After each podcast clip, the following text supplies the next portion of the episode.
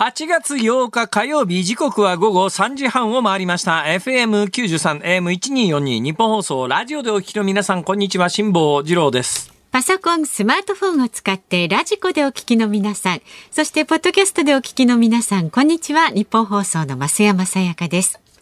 辛坊治郎ズームそこまで言うか。この番組は月曜日から木曜日まで辛坊さんが無邪気な視点で今一番気になる話題を忖度なく語るニュース解説番組です。本番始まる30秒前にツイート、あ、いやツイートじゃないな、ポスト。めんどくせえななんだっけ？えー、ツイッターじゃないんですね。X ですね。はい。X に X しました。なんかね、もう、ポスト。あ、ポストでいいんですか、うん、まあでも、わかりやすいのはツイートリツイートですねまだね。ツイートリツイートですか。うん、でも でもそうすると何？イーロンマスクが怒ってくるの？どうなんでしょうね。聞いてねえか イーロンマスクそもそもこの番組聞いてるとはなかなか。そうですね、えー、思いづらいですね。うん、いやあの、えー、ツイートまあ今あの 言い方で言うとポストしたわけでありますが、うんはい、ここ私の左腕の、あのここは二の腕って言わないですよ。二の腕っていうのはこの肘の関節より上ですよね。だここは何て言うんですか？あのコブラみたいな、コブラの頭みたいな場所ですね。ここにほら、もうこれね、もうね、一月半前ですよ。本当だ。スーパー南京虫の髪跡ってやつがですね、あのまだくっきり残っておりまして。体液をここから出してた 時期がありましたけどね、辛坊さんの腕からね。不思議な体液言うな。はい。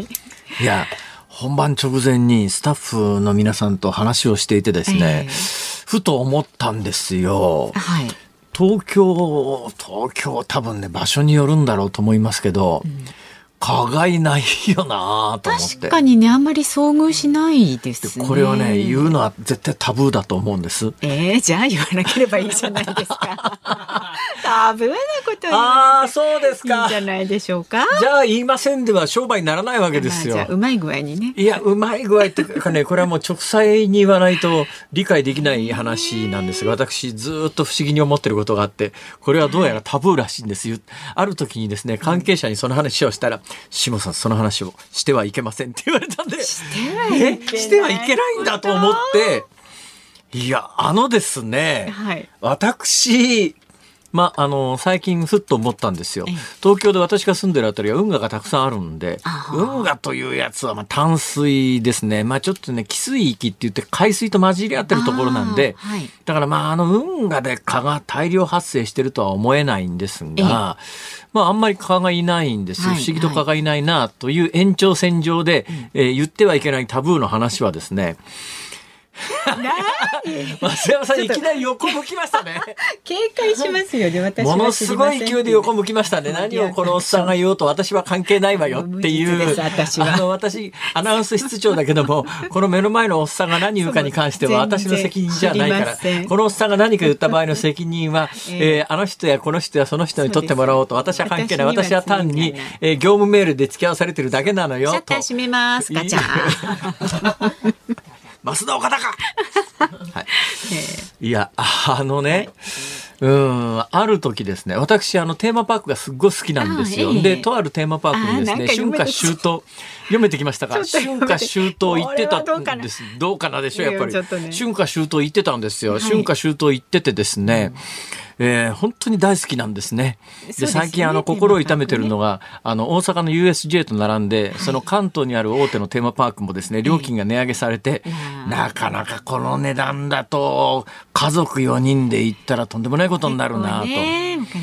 その上あのファーストパスかなんかがもうなくなっちゃったりなんかして、でもなんか近々なんかネットで予約ができるようなファストパスのようなものが使えるようになるというニュースもありますけれども、そうなってから私行ってないんで何とも言いようがないんですが、さ先ほどのタブーの話ですがあの、とにかく大好きでよく行くんですが、不思議だなとずっと思ってて、これ実は結論出てないんですよ。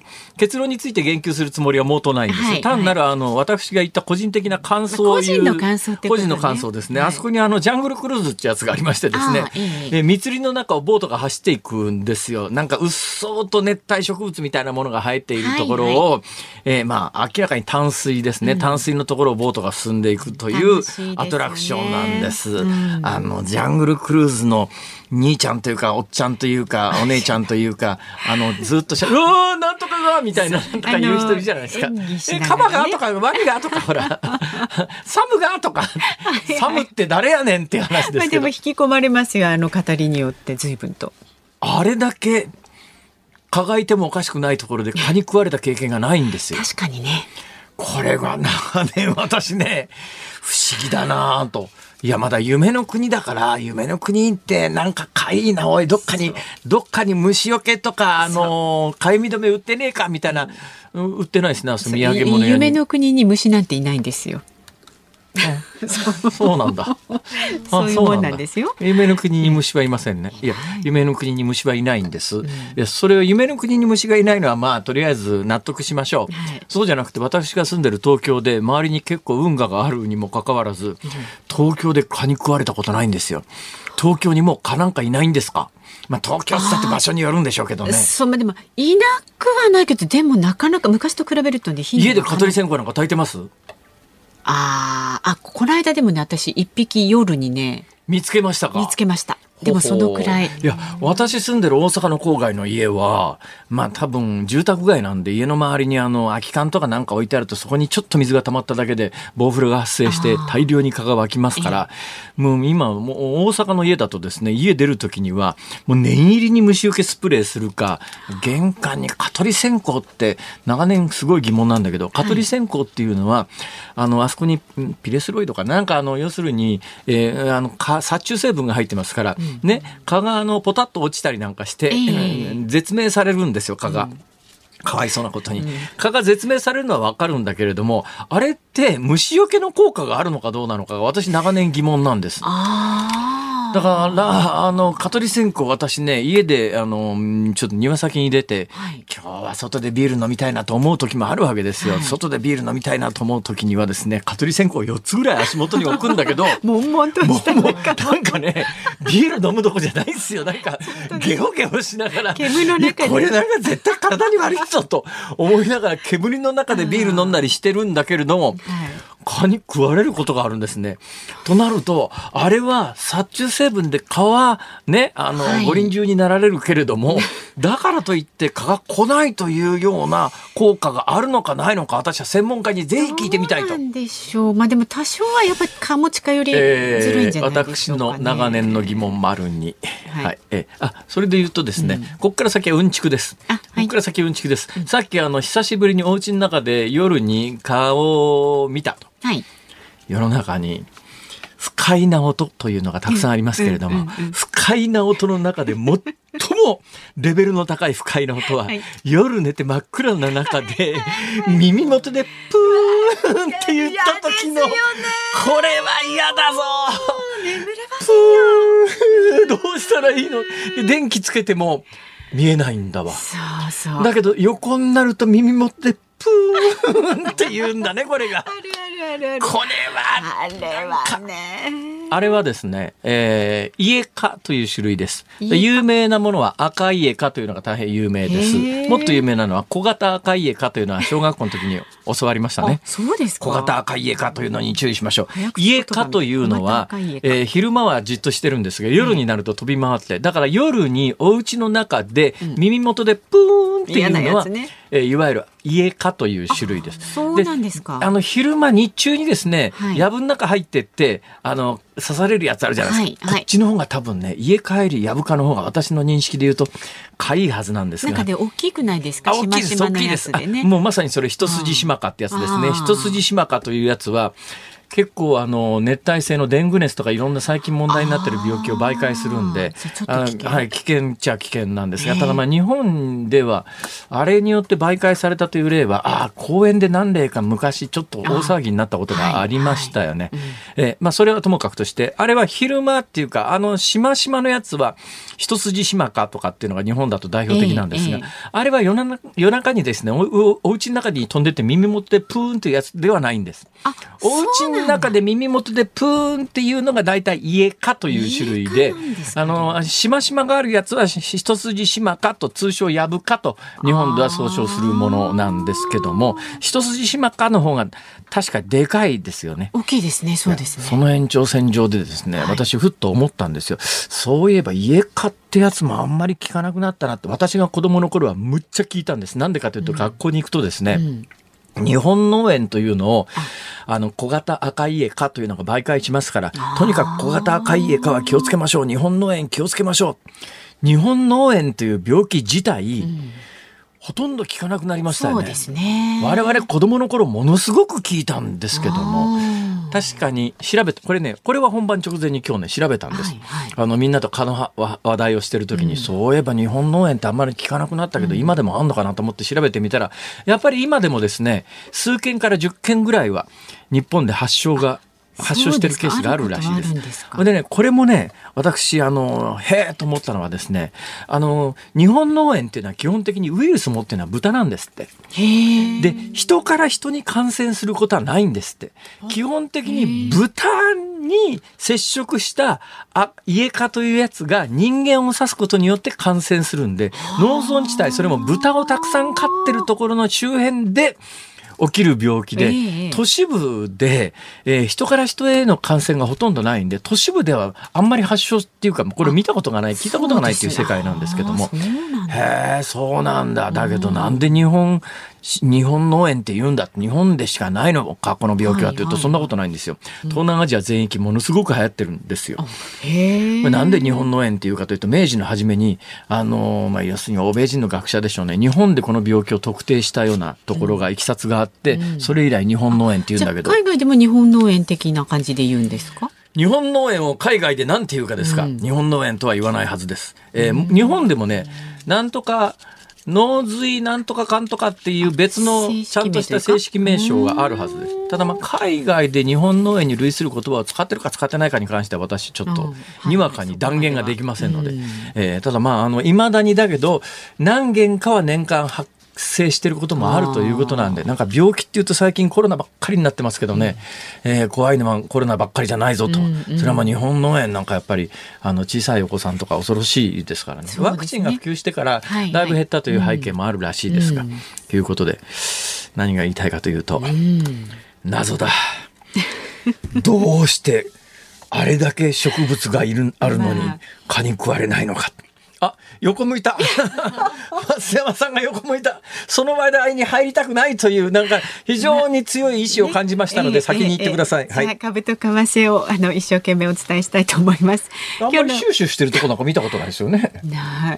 不思議だな。まあ、ちょっとそうですね。はい。え、今日の東京株式市場。なんですか、その奥歯に物の挟まったような言い方は。日経平均株価は3営業日続伸となりました。昨日と比べて122円73銭高高い3万2377円29銭で取引を終えました。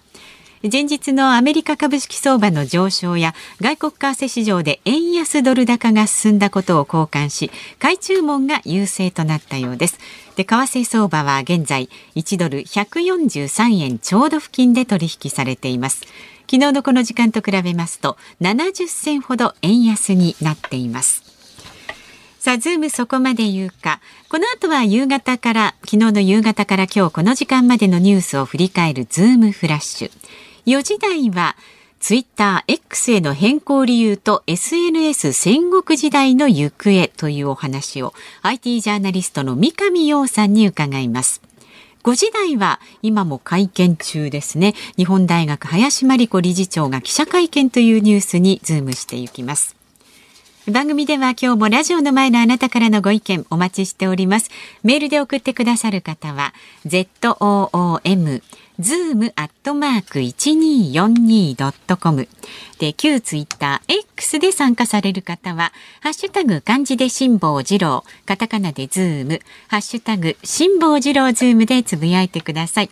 で、今日のエンディングでお送りするズームミュージックリクエスト、あなたの選んだ一曲をお届けいたしますが、今日のお題はどうしようかな。増山さん眉をひそめる方向でいくか、えー、そうでない方向でいくか。そうでなくていいんじゃないですか。そうでない方にしますか。そう。そうですか前を潜める方はですね、うん、えー、テーマパークに蚊がいないと気がついた時に聞きたい曲だったんですが、それはやめます。では、前を潜めない方にします。はい、え、えー、1ヶ月半経っても、スーパー南京虫に噛まれた後が消えない時に聞きたい曲。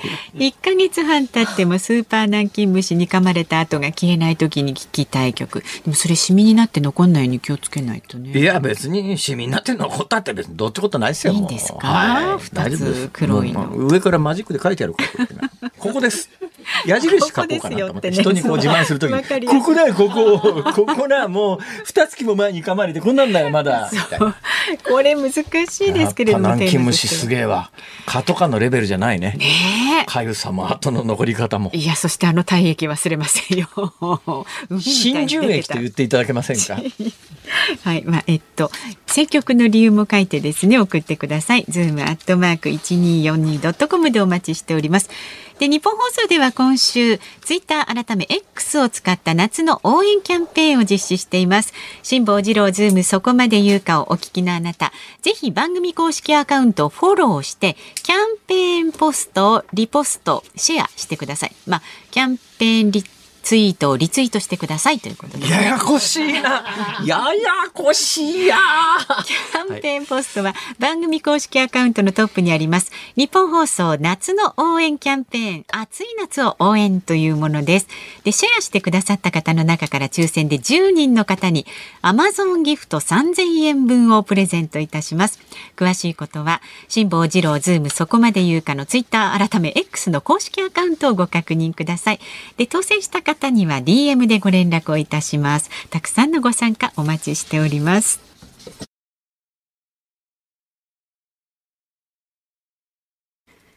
ニッポン放送辛坊治郎ズームそこまで言うか。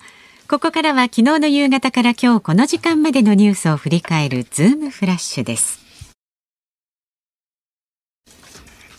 日本大学アメリカンフットボール部員の生活する寮から大麻などが見つかった問題で日大は今日午後3時から大学本部で記者会見を開きました。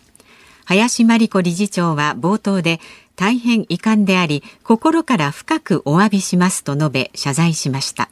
なおこのニュースに関しましては5時台のズームオンで改めて特集します。政府は8月下旬以降に東京電力福島第一原子力発電所の処理水を海洋放出する最終調整に入りました。岸田総理大臣は18日にアメリカと韓国の首脳と会談し日本の方針に理解を求めます。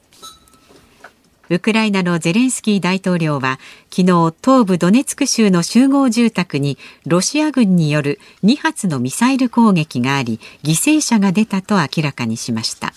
5人が死亡し31人が負傷しました。アメリカ国防省のミラー報道官は昨日の記者会見でクーデターが起きたニジェールの軍事政権と直接対話しバズム大統領に権力を返還するよう要求したと明らかにしました。アメリカ国務省と軍事政権との直接対話が明らかになるのは初めてです。政府によるマイナンバーの総点検に関し別人の医療情報を紐付けるミスが新たに1000件余り確認されたことが今日分かりました。これまではおよそ7400件判明していました。財務省が今日発表した6月の国際収支速報によりますと輸出から輸入を差し引いた貿易収支は3287億円の黒字でした。黒字は1年8ヶ月ぶりです。原油高の影響で輸入額が減少する一方半導体不足の緩和で自動車の輸出が伸びました。企業向け損害保険のカルテル疑惑をめぐり公正取引委員会は昨日独占禁止法違反にあたる可能性があるとして大手損保4社を対象にした任意調査に任意調査に着手しました。違反行為が確認されれば排除措置命令などの行政処分を検討します。国立科学博物館が標本の保存の資金を募るため昨日の午前に始めたクラウドファンディングが開始から9時間20分後の午後5時20分に目標金額の1億円を超えました。さすが国立科学博物館、クラウドファンディングをやってみたところあっという間に1億円超えましたということで。ただこれをこのニュースを聞いたあの小さいクラウドファンディングをやってる人たちからボソボソとつぶやきのようなものが聞こえてきまして。いやうちら零細なところでクラウドファンディングで300万円集めようと思ったら大変なのにこういうでっかいところがドーンってやってそういうところにお金持ってかれちゃうと私たちのところに回ってこないよねみたいな。そんなつぶやきも聞こえてきましたが、大体あの国立科学博物館とかあの国立なんちゃら博物館って年間予算が例えば20億ぐらいらしいですよ。それで電気代とか光熱費がですね、えー、2億円とかでどうも昨今のエネルギー代の高騰やまあ暑いですから冷房だってガンガンかけなきゃいけませんから、どうも倍の4億円ぐらい。そうですね、もともとの予算が20億ぐらいで、光熱費が2億が4億になると、あれ、お金足んねえな。で、クラウドファウンディングということなんですが、まあ、理想的な形はね、もっとお客さんがドーンと行ってですね、入場料収入で賄えるっていうのは一つの方法だと思うんです。それとまた、まあ、これは私が言わずもがなでみんなが感じることでしょうけれども、もういくらでも世の中無駄遣いがあるわけで、うん、えー、20億円の予算ってもうちょっと増やしてやれよっていう光熱費分ぐらいはと、素朴に思ったりもするんですが、入場料っていうとですね、この手の国立博物館とか科学博物館みたいなやつって世界的に見ると、これね、ただのところって結構あるんですよ、入場料。イギリスの私の記憶で言うと大英博物館ただのはずですね。ワシントンのスミソニアンのいっぱいいろんな博物館あるんですが、あれも確か入場料ただのような気がするな。で、ニューヨークにメトロポリタン美術館っていう、これまた立派な美術館ありますね。あそこはね、何年か前に行ってびっくりしたんだけど、昔は普通に入場料だったと思うんですが、うん、今寄付金を入り口で募金ね。まあ、ある意味クラウドファンディングみたいなもんですよね。はいね、入り口で寄付金なんだけど、うん、その寄付金の額が、基準額みたいなやつが書いてあるんですけど、えー、相当な額なんですよ。基準が。基準が。で、必ず払えっていうわけじゃない、義務じゃないんだけど、なんか入り口のところでものすごいプレッシャーかけられて、ちょっとそれ見て、ね、これ、普通に入場料取ってくれた方がいいのに、なんかあの高額の寄付を入り口で突きつけられて、なんか試されてるみたいな。ただでもいいんです、ただでも。なんかこういう時ってすごい入りにくいなと。確かにね。はい、思ったりもするわけですが、はい、ちなみにその国立科学博物館のクラウドファウンディングクラウドファンディングって大体あの返礼品みたいなやつあるじゃないですか、はい、ふるさと納税じゃありませんけど、えー、見たらですね、えー、100万円か、これはすごい額ですけどクラウドファンディング、えー、研究員特別講演会っていうのをやってくれるらしいです。へえ、100万円で。200万円だとですね、えー、広告掲載してくれるということで、200万円ドーンとこう募金をして、ええ、この番組の広告を国立科学博物館の中にドーンと掲示どうでしょうか？そういうことなんですか？そりゃそうでしょう、え。ー、広告掲載200万円。ちょっと辛坊さんお願いしますなんで？なぜ私が個人的に？誰が寄付するって言ったらね辛坊さんでしょう。さてああ、時間です。失礼しました。いいですか、はい、言い残したことは。言い残したこといっぱいありますけども、いいです。じゃあ、とりあえず、ズームフラッシュでした。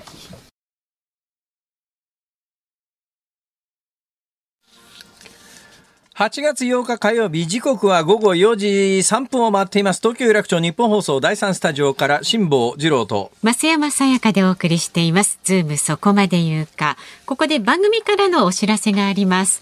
辛坊治郎ズームそこまで言うかでは、関東大震災から100年にあたる今年、関東大震災に学び、都市型震災に備えるための情報を発信する特別番組を9月4日の月曜日に放送いたします。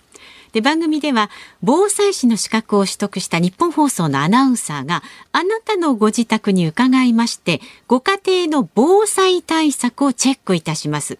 でその様子を収録いたしまして9月4日の特別番組の中で放送する予定です。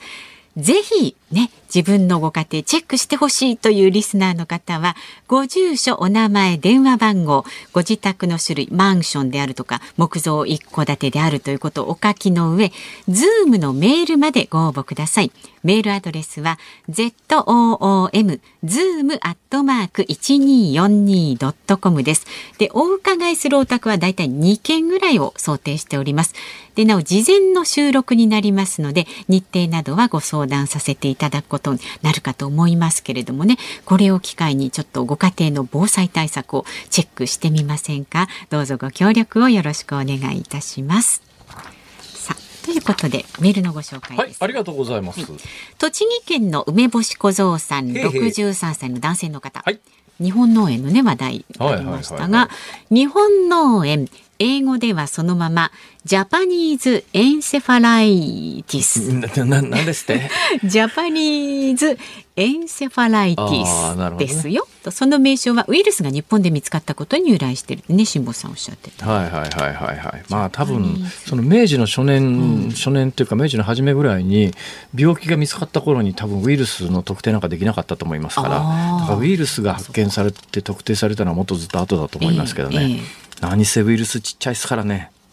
ああそう簡単にはねそれで言うと最近ねちょっと気になってることがあって私なんかかなり気を使って言葉を使ってですね、はい、ウイルスと菌って違うんですよ。そうですよね、ね、サイズも菌の方がはるかにでかいんですよ。はい、まああの生生物としてもですね菌細菌というのが生命生物であるということはもうあの常識なんですが、うん、ウイルスに関しては生物なのか生物じゃないのかということも実はあの長いこと議論になってたりなんかしてそうすると殺菌っていうじゃないですか。はい。あれ菌だから殺菌で、はいはい、ウイルスを殺菌っていうのは、これ日本語としては間違ってんじゃないのかなっていうことがあってね、私ウイルス殺菌とは絶対言わないんだけども、でも普通に聞いてたら普通には言ってますね、みんなね。ウイルス殺菌。やっぱりさ、うん、だけどウイルスは菌じゃないから殺菌、殺ウイルスだろうと。あるいはウイルス不活性化とかいろんな言い方があると思いますが、厳密に科学的に言うと間違いだとは思うんだけど、でも日本語としてはそれでいいのかなとか思ったりしてね、あの、密かに悩んでること結構そういうのあるんです。なかなかいろいろ悩んでますね今日は、ね、そうなんですよ。はい。答えの出ないことをね。そうなんです。どうして蚊がいないのかしら。うん。まあそれは夢の国はいないんですよ。一言も夢の国の今言わなくても。ちょっと何なんですかこの幼稚な戦い。引くって引くって。いくぐちネームじゃあのメールまだまだお待ちしておりますんで送ってくださる方はお前の母さんなんとかみたいなほら。言いました昔そういう罵倒用があったよね。最近言わないね。ですよね大体、その後に続く言葉に相当するあああれも一つ考え。てみたら病気そんなことないいい、まあ、そ病気とは言えない、うん、なんかあの私ら子供の頃ですね、うん、おへそのところに、うんうん、あの出てこないように五円玉貼り付けてる子とか結構近所にいましたけどね。あそうですか。あんまり最近見ないっすね聞いたことも見たこともないですね。す昭和30年代初頭の話ですかね、それは。ね、失礼しました。えー、はい。えー、全くあの医学的根拠ゼロで喋っております。ですね。はい、ご意見はズームアットマーク一二四二ドットコム。それから、えー、旧ツイッター X でもつぶやいてください。ハッシュタグ漢字で辛坊治郎、カタカナでズーム、ハッシュタグ辛坊治郎ズームでつぶやいてください。ちなみに今日のズームをミュージックリクエストのお題は一ヶ月半経ってもスーパー南京虫に噛まれた跡が消えない時に聞きたい曲という辛坊さんのね腕のことを言ってますがお待ちしております。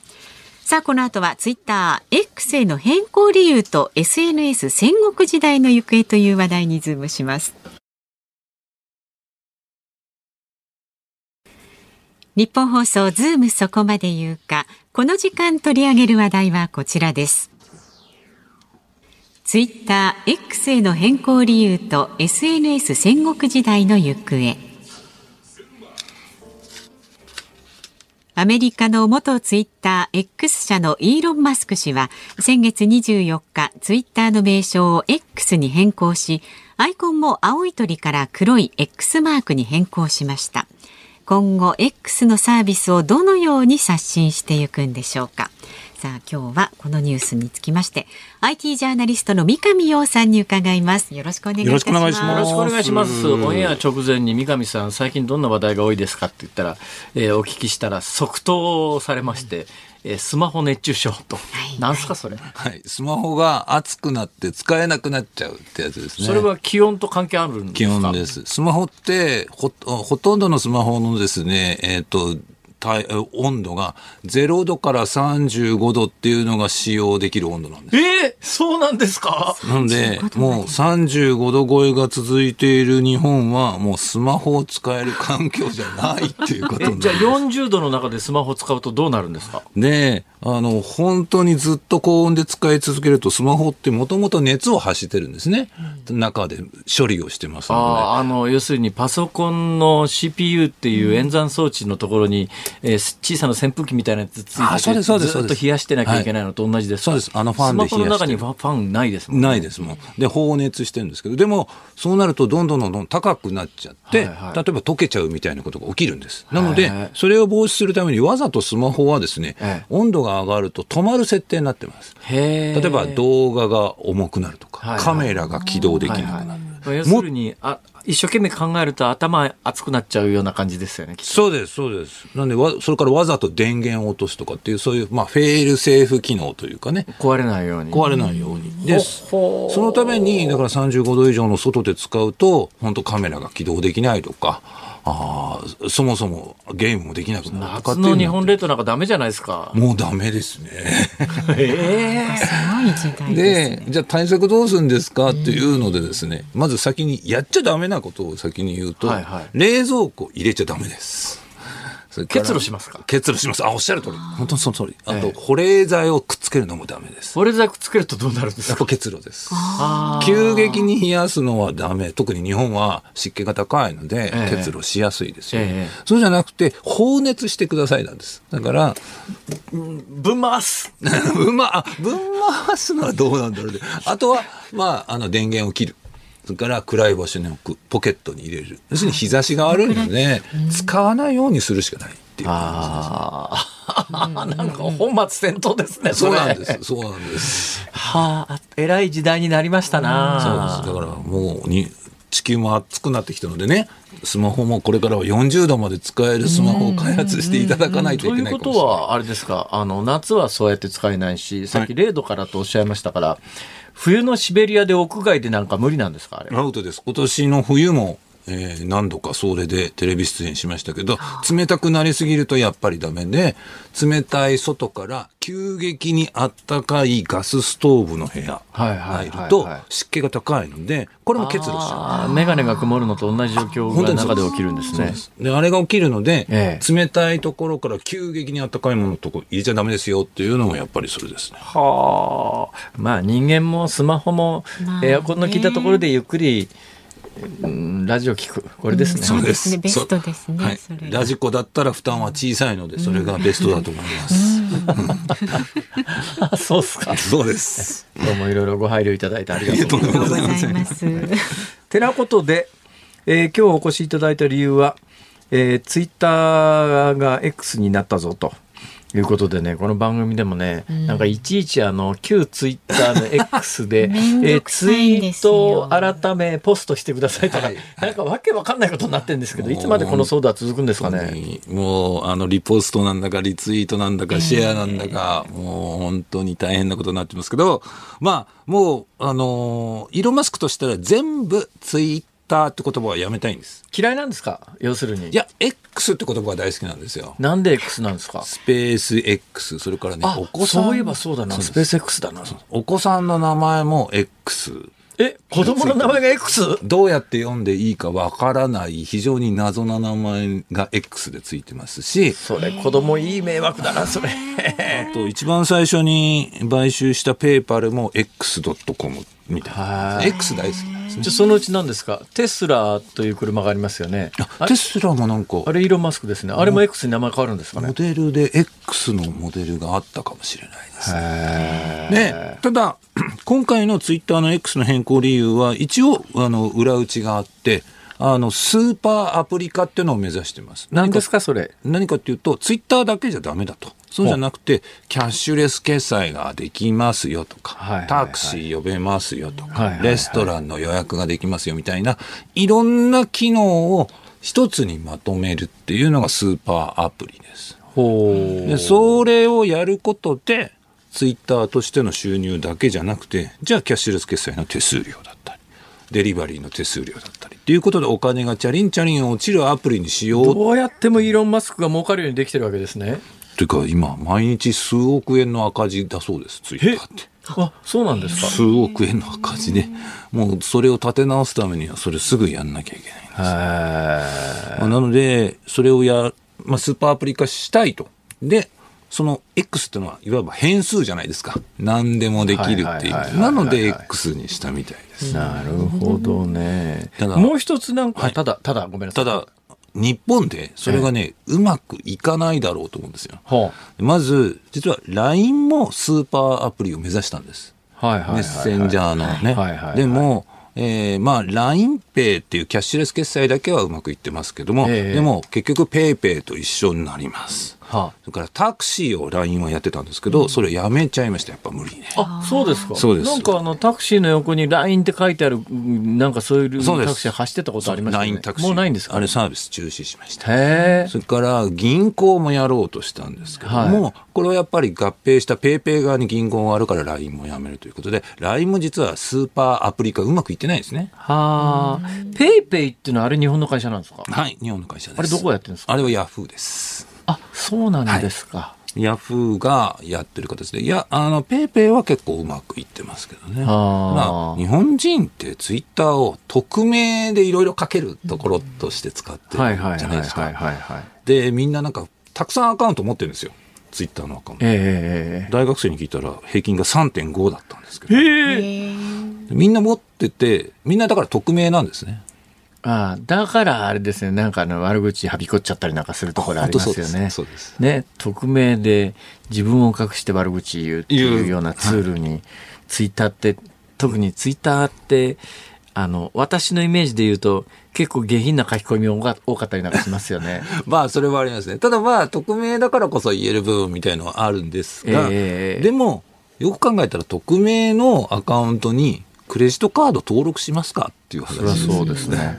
だから日本人がす、例えばツイッターでキャッシュレス決済ができるって、なんかちょっとそんな信用できないからやらないんじゃないかと思うと、あんまりイーロン・マスクのね、そのなんかやり方って、ちょっと日本では成功しそうないなって気がします。それで言うと、フェイスブックなんかは初めから実名主義ですか？そうですね。はい。フェイスブックはもうもともと最初から大学の新入生名簿をね、オンライン化しましょうってとこから始まって。もともとそうですよね。もともとなんかモテないザッカーバーグがどうやったらモテるのかを考えて編み出したみたいなところがありますよね。おっしゃる通りです。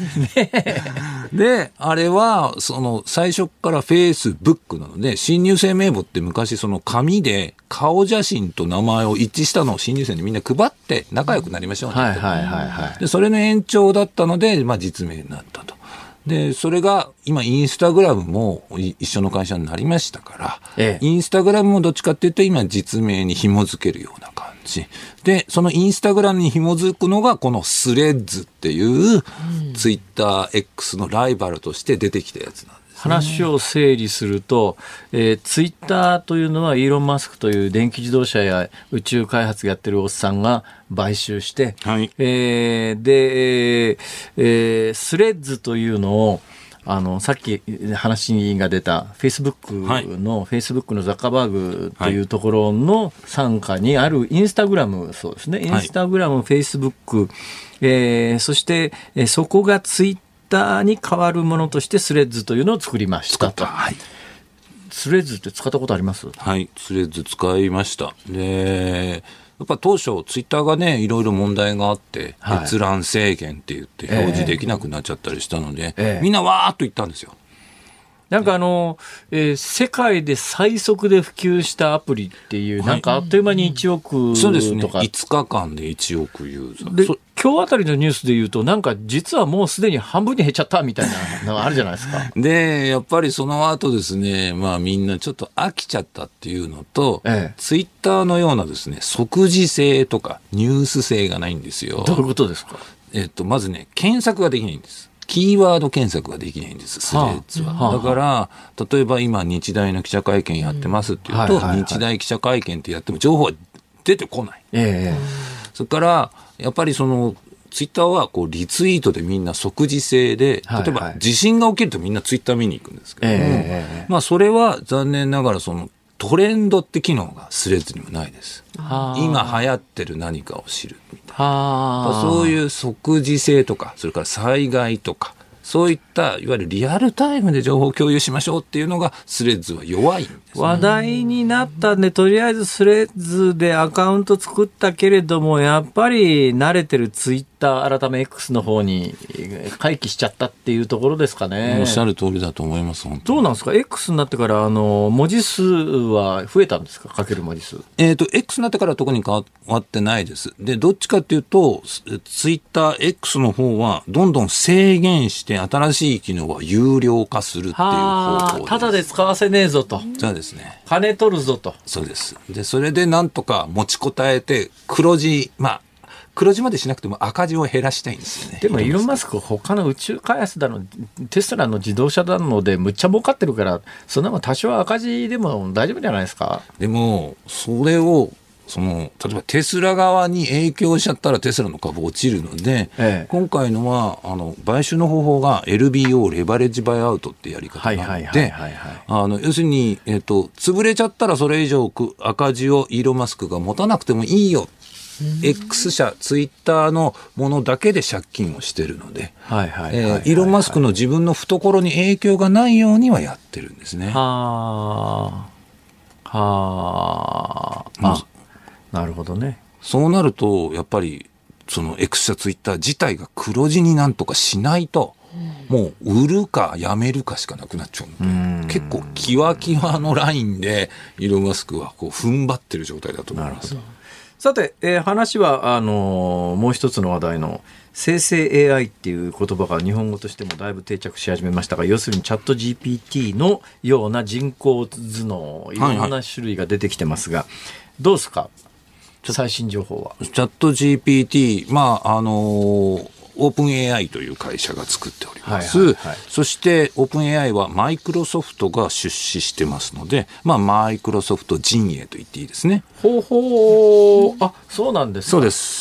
なので、例えば、えー、Windows、はいはい、それからマイクロソフトが使ってる Office365 って、ワードとか Excel、はいはいはいはい、あちら側にあのチャット GPT のいろんな機能が入るようになってきました。えー、すごく便利になってきました。えー、ただ、チャット GPT が普及しちゃうと、みんなインターネット検索しなくなっちゃうんじゃないかと。あ検索せずにチャット GPT に聞いちゃった方が早いと思う。まあそうすねはい、そうなると、一番のピンチはね、Google なんですよ。グーグルは検索サイトで世界最大のシェアを取って、かつそこに乗っけてる広告で食ってる会社、ね、なので、グーグルは焦りました、チャット GPT、ええ、なので、焦ったので、急いでバードという対抗の生成 AI を作ったんですね。ほうほうほうほう。で、まあ、4か月、5か月遅れで、えー、出てきました。どうなんですか、性能は。えっ、ー、とね、正直チャット GPT の上です。どの辺が？まず、文章の手におはとかも、やっぱり、えー、チャット GPT のが優れています。自然なんですか？自然です。で、あと、チャット GPT が先に出たもんで、ええ、いろんなプラグインっていう拡張プログラムがいっぱいあったり、はあはあ、チャット GPT の方が活用法がいっぱいあるんですね。だから、チャット GPT だと、なんかプログラムコードまで書けたりする。そういう機能は残念ながらまだバードにはなくて、ええ。えー、ちょっと今比較してる感じだと、まあ、チャット GPT の方が3歩ぐらいリードしてるかなっていや、それにしてもね、バードにしてもグーグルで、チャット GPT がまあマイクロソフトの傘下だっておっしゃいましたけど、そうすると、日本のなんか会社とかどうしてんですか？ねあの、チャット GPT ってもともとはその GPT っていうもともとの言語のモデルがあって、それが一生懸命学習してるんですね。はいはい、で、それはそれで置いてあって、その GPT っていうものを対話型にしたものがチャット GPT なんですよ。ほうほうほうで、えー、このチャット GPT を作ってるオープン AI って会社は、この GPT というモデル、日本にも貸すよって言ってます。はあはあ、お金は取るけど、えー、で、そこから日本独自のを作ってくださいと。大元の頭脳にある部分は使ってください。それを活用方法は日本独自の AI で作ってもいいですよっていうことを提案してます。まあ、ゼロから作るのはやっぱり日本は正直まだパワーとお金が足んないかなって気がするので、まあ GPT の技術を使って日本ならではの AI 作ればいいのかなと思いますけどね。三上さん。はい。その人工知能チャット GPT にしてもバードにしても、はい、感情とか人格みたいなものはその機械の中にあるんでしょうか？ないんです。全くないです。あの無理やりな例えをすると巨大な連想ゲームをやってるだけなんですよ。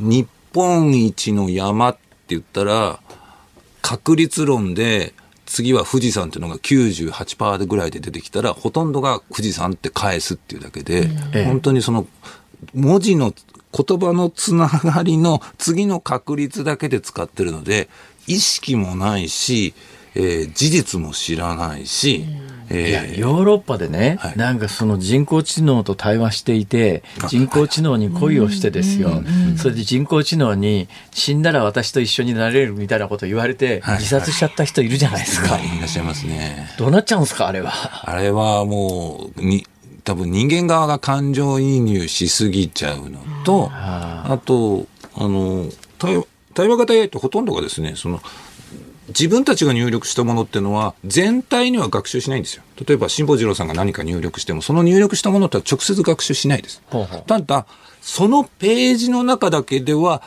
全部勉強するんです。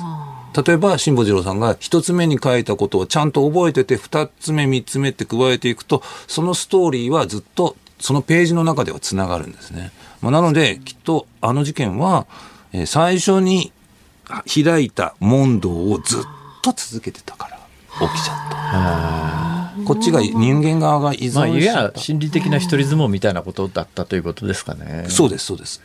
あの人工知能生成 AI 側には意識も意図も全くどうなんですか？あの SF によくありがちなそういうのが暴走して人間に戦争を仕掛けるみたいな そういう未来ってあり得るんですか？あり得ると思います、その意識がないがゆえにそうなってしまう。つながりだけでここは例えば人間に危害を加えた方が確率的に高いと判断しちゃったらそうなっちゃう。恐れがそれあのチャット GPT を作ったサム・アルトマンっていう CEO もその可能性はあるって言ってちょっとそのあたりを防止するために、あのー、定期的に三上さんにお越しをいただいてですね、我々だけは助かる方法。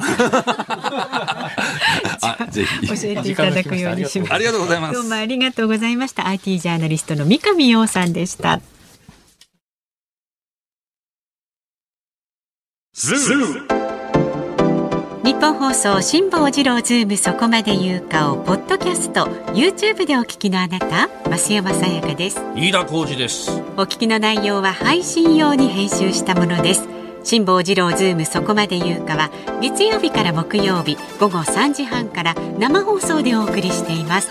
ラジオの FM93 AM1242 に加えてラジコでもお聞きいただけますよラジオラジコでは配信版では聞けない。あんなことやこんなことがいっぱい。さらにリポーターがあなたの街にお邪魔する中継企画や辛坊さんが夕刊フジの記事を解説する夕刊フジそこまでズームえそして生放送でしか参加できないリスナー参加コーナーズームオンミュージックリクエストなど盛りだくさん。ぜひラジオラジコでも辛坊治郎ズームそこまで言うかをお楽しみになってください。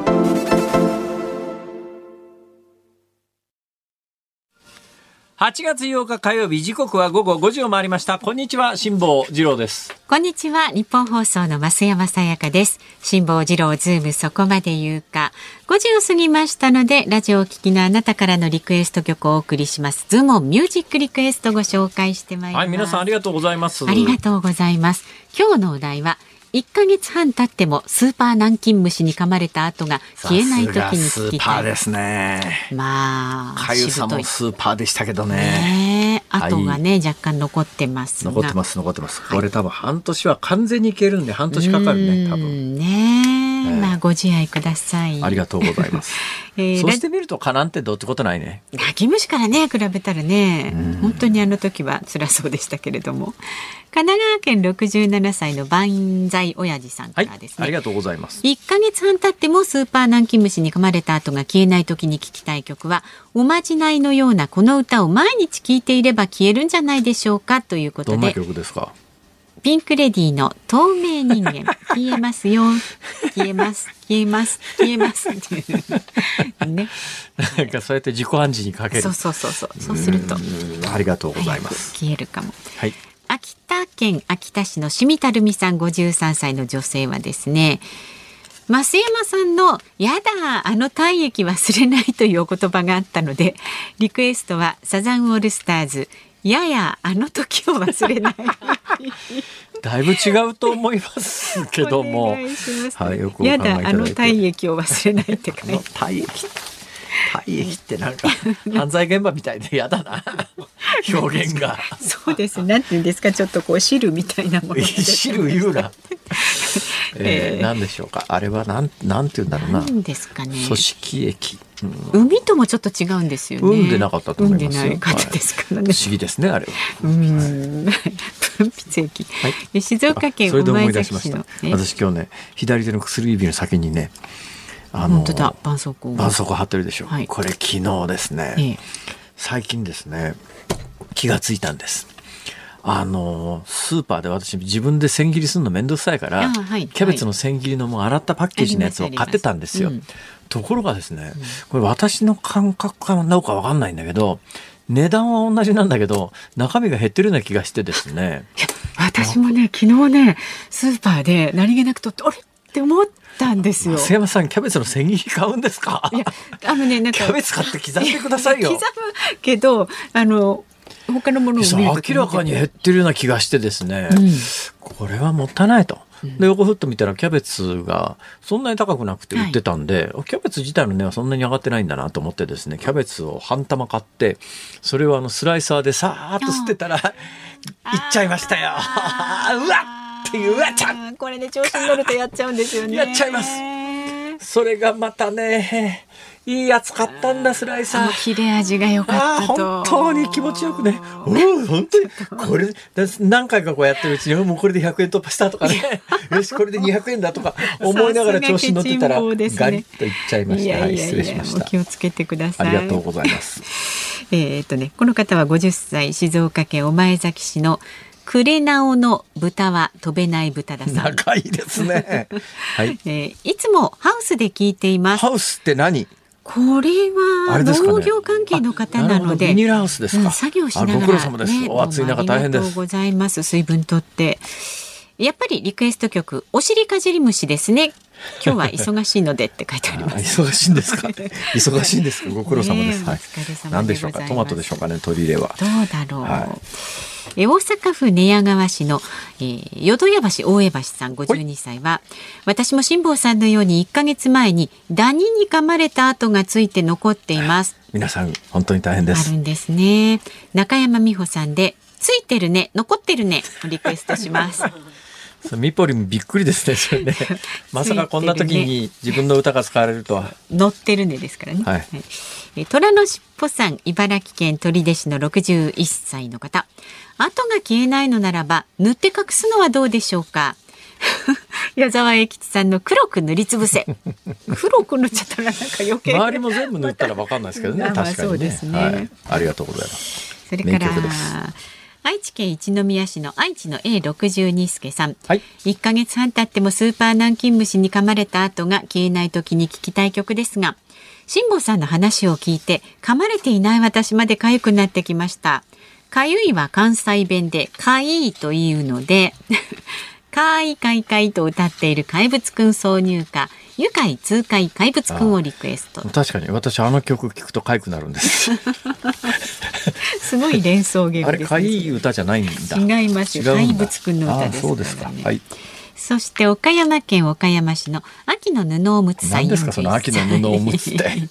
何なんでしょうね、えー、昔虫に噛まれたら噛まれた後に 爪でバッテン猫 X バッテンにするおばあちゃんようにおばあちゃんが言ってまねかゆみは でも止まらないっす、はい、やっちゃいますけどね、ええ、バッテン今風に言えば X ですね。あツイッター改め。違う。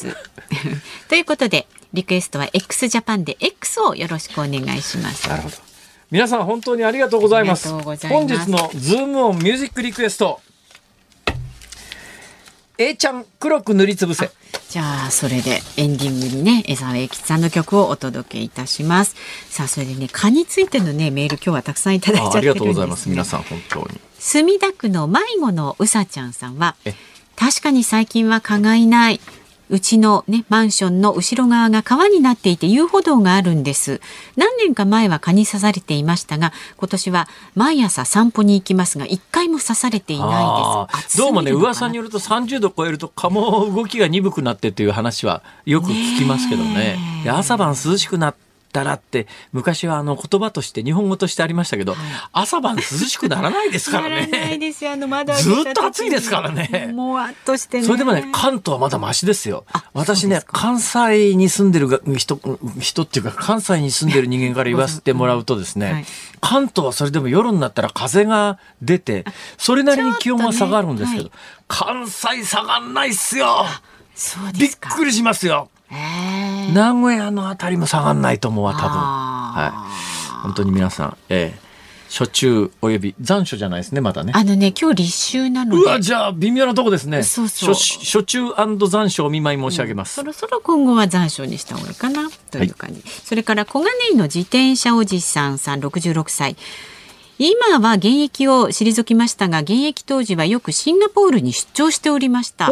で当時から私も気になっていたのはあの暑いジャングルに囲まれた土地でかどころかハエも見たことがないというシンガポールね、うん、は人に言えない何かあるんでしょうね。何かあるんでしょう。きっとね魔法の呪文みたいなものが。あるんですかね。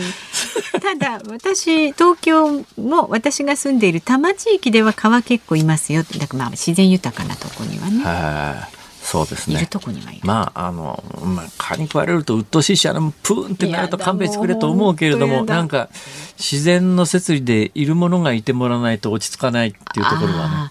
ありますね。まあ、ちょっとね。まあ、伝染病等を媒介しますから、別に蚊はいなくていいとは思いますけど、だけど世の中にいなくていいものなんてないはずですからね。あら、なんていう博愛主義者みたいなこと言っちゃってそうですよ。私ね、虫も殺しませんからね。えー、はい。あの、してます？こ腕のとこ噛まれるじゃないですか。はい、グッて力入れるとね、うん、抜けなくなるらしいですよ、か、かくんが。そうなんですここに張り付いたままでね、さあ、こいつどうしてやろうかとか、思う、見ながら思う時ありますね。なんか残酷じゃないですか、そのいや、大体、緩めると逃げてきますから。そうするとやっぱりその後痒くなりますけどね。そんなこと言ってるうちにニュースデスクの畑中秀也さんずっとスタンバイしてらっしゃる、ね、本当に待ちくたびれてしてるんでしろよっていう圧を感じました今。はいじゃここでおしまいです。はい。日本放送辛坊治郎ズームそこまで言うか。今日最後に取り上げるのはこちらです。日本大学林真理子理事長が記者会見日本大学アメリカンフットボール部員の生活する寮から大麻などが見つかった問題で日大は今日午後3時から大学本部で記者会見を開きました。林真理子理事長は冒頭で大変遺憾であり心から深くお詫びしますと述べ謝罪しました。これ年代によったら林真理子理事長本人についてなぜこれがこれほど大きなニュースになってるかというと、はい、林真理子さんが理事長だから、だからこれほど大きく取り上げられてるというところも今回はあ。るわけで、えで林真理子という人を知らない人ももしかすると若い人の中にはいるかもしれないなとも思うんですが、直木賞作家で日大出身ですよ、はい、日大芸術学部出身の日大 OB で、えー、エッセイとか小説で、まあ、直木賞をお取りになって、作家として活躍をされてたんだけれども、日大不祥事というのが数年前にあって、日大不祥事で日大を立て直すために OB が担ぎ出されて、その時に林真理子という日大出身のまあ、有名小説家、作家の方が理事長になったからというんで、うん今回その日大の林真理子理事長が、まあ、いや不祥事のための会見に出てくるということが、そのこと自体が今ニュースになってるという、そういう構図が、はい、あります。うん、えー、いうことで今日3時から記者会見ということで5時までの予定だったんですが5時になっても終わらないと。で記者会見場に行っていた記者が記者会見場から出られないのでえー、記者会見をずっと聞いていらしたあのニュースデスクの畑中秀也さん今ニュースをねお伝えしてくださってそのまんまスタジオに残ってらっしゃる状況ですが。うんはい思ったより長くなりましたね、そうですね。えー、で、今、あの、辛坊さんがおっしゃったように、その、まあ、林真理子理事長だからニュースバリューが上がったというのは、まあ、否めないところですが、会見の冒頭に、えー、この司会から、副学長、学長を中心とした説明がありますと。こういうふうに、まあ、エクスキューズと言いますかね、断りが入ってたんですね。えー、ですから、ああ、やっぱりまだその、まあ、林理事長になってから、まあ、ガバナンスうんぬんって言われてますけれども。もともとやっぱりあの林さんが理事長になったのは、やっぱり今までの日大のイメージを全部ひっくり返したいと、今までの日大に、大体そもそもあの時の不祥事何だったのかというと、最終的に罪に問われたのは脱税なんですよね。当時のまあ有力者、田中さんという人を中心にして、その取り巻きの人たちの有力者が、日大が建物を作ったりなんかするときに業者に発注して、まあ、キックバック、これがもう何千万円というお金を戻されていて、それをまあ申告していなかったというので、みんな不祥事で責任者が辞めたはずなのに、代わって理事長になった人間のもとで、まあ、あまあ、必ずしも今回の不祥事を見る限り、ガバナンスがうまくいってたとは思えない感じですね。だからですから、まあ、隠蔽じゃないかという、まあ、こういう指摘も記者からあったんですけれども、えー、その隠蔽という言葉を使われること自体が、まあ、遺憾であると。ちょっとここのあたりは、林理事長、ちょっと景色ばむ場面がありましたね。そうですね。でも、えー、そこ景色ばんじゃダメだろうっていう感じはしますよね。はい、まあ、いうことで、えー、本当の意味の、大学立て直しのために関係者の皆さんこれからどうするのかちょっと注目していきたいと思います、ま、壁の厚さというのをちょっと感じた記者会見ですね,、まだ続いているようですけども、はい、はい、この時間畑中記者にもお付き合いいただきました。以上ズームオンでした。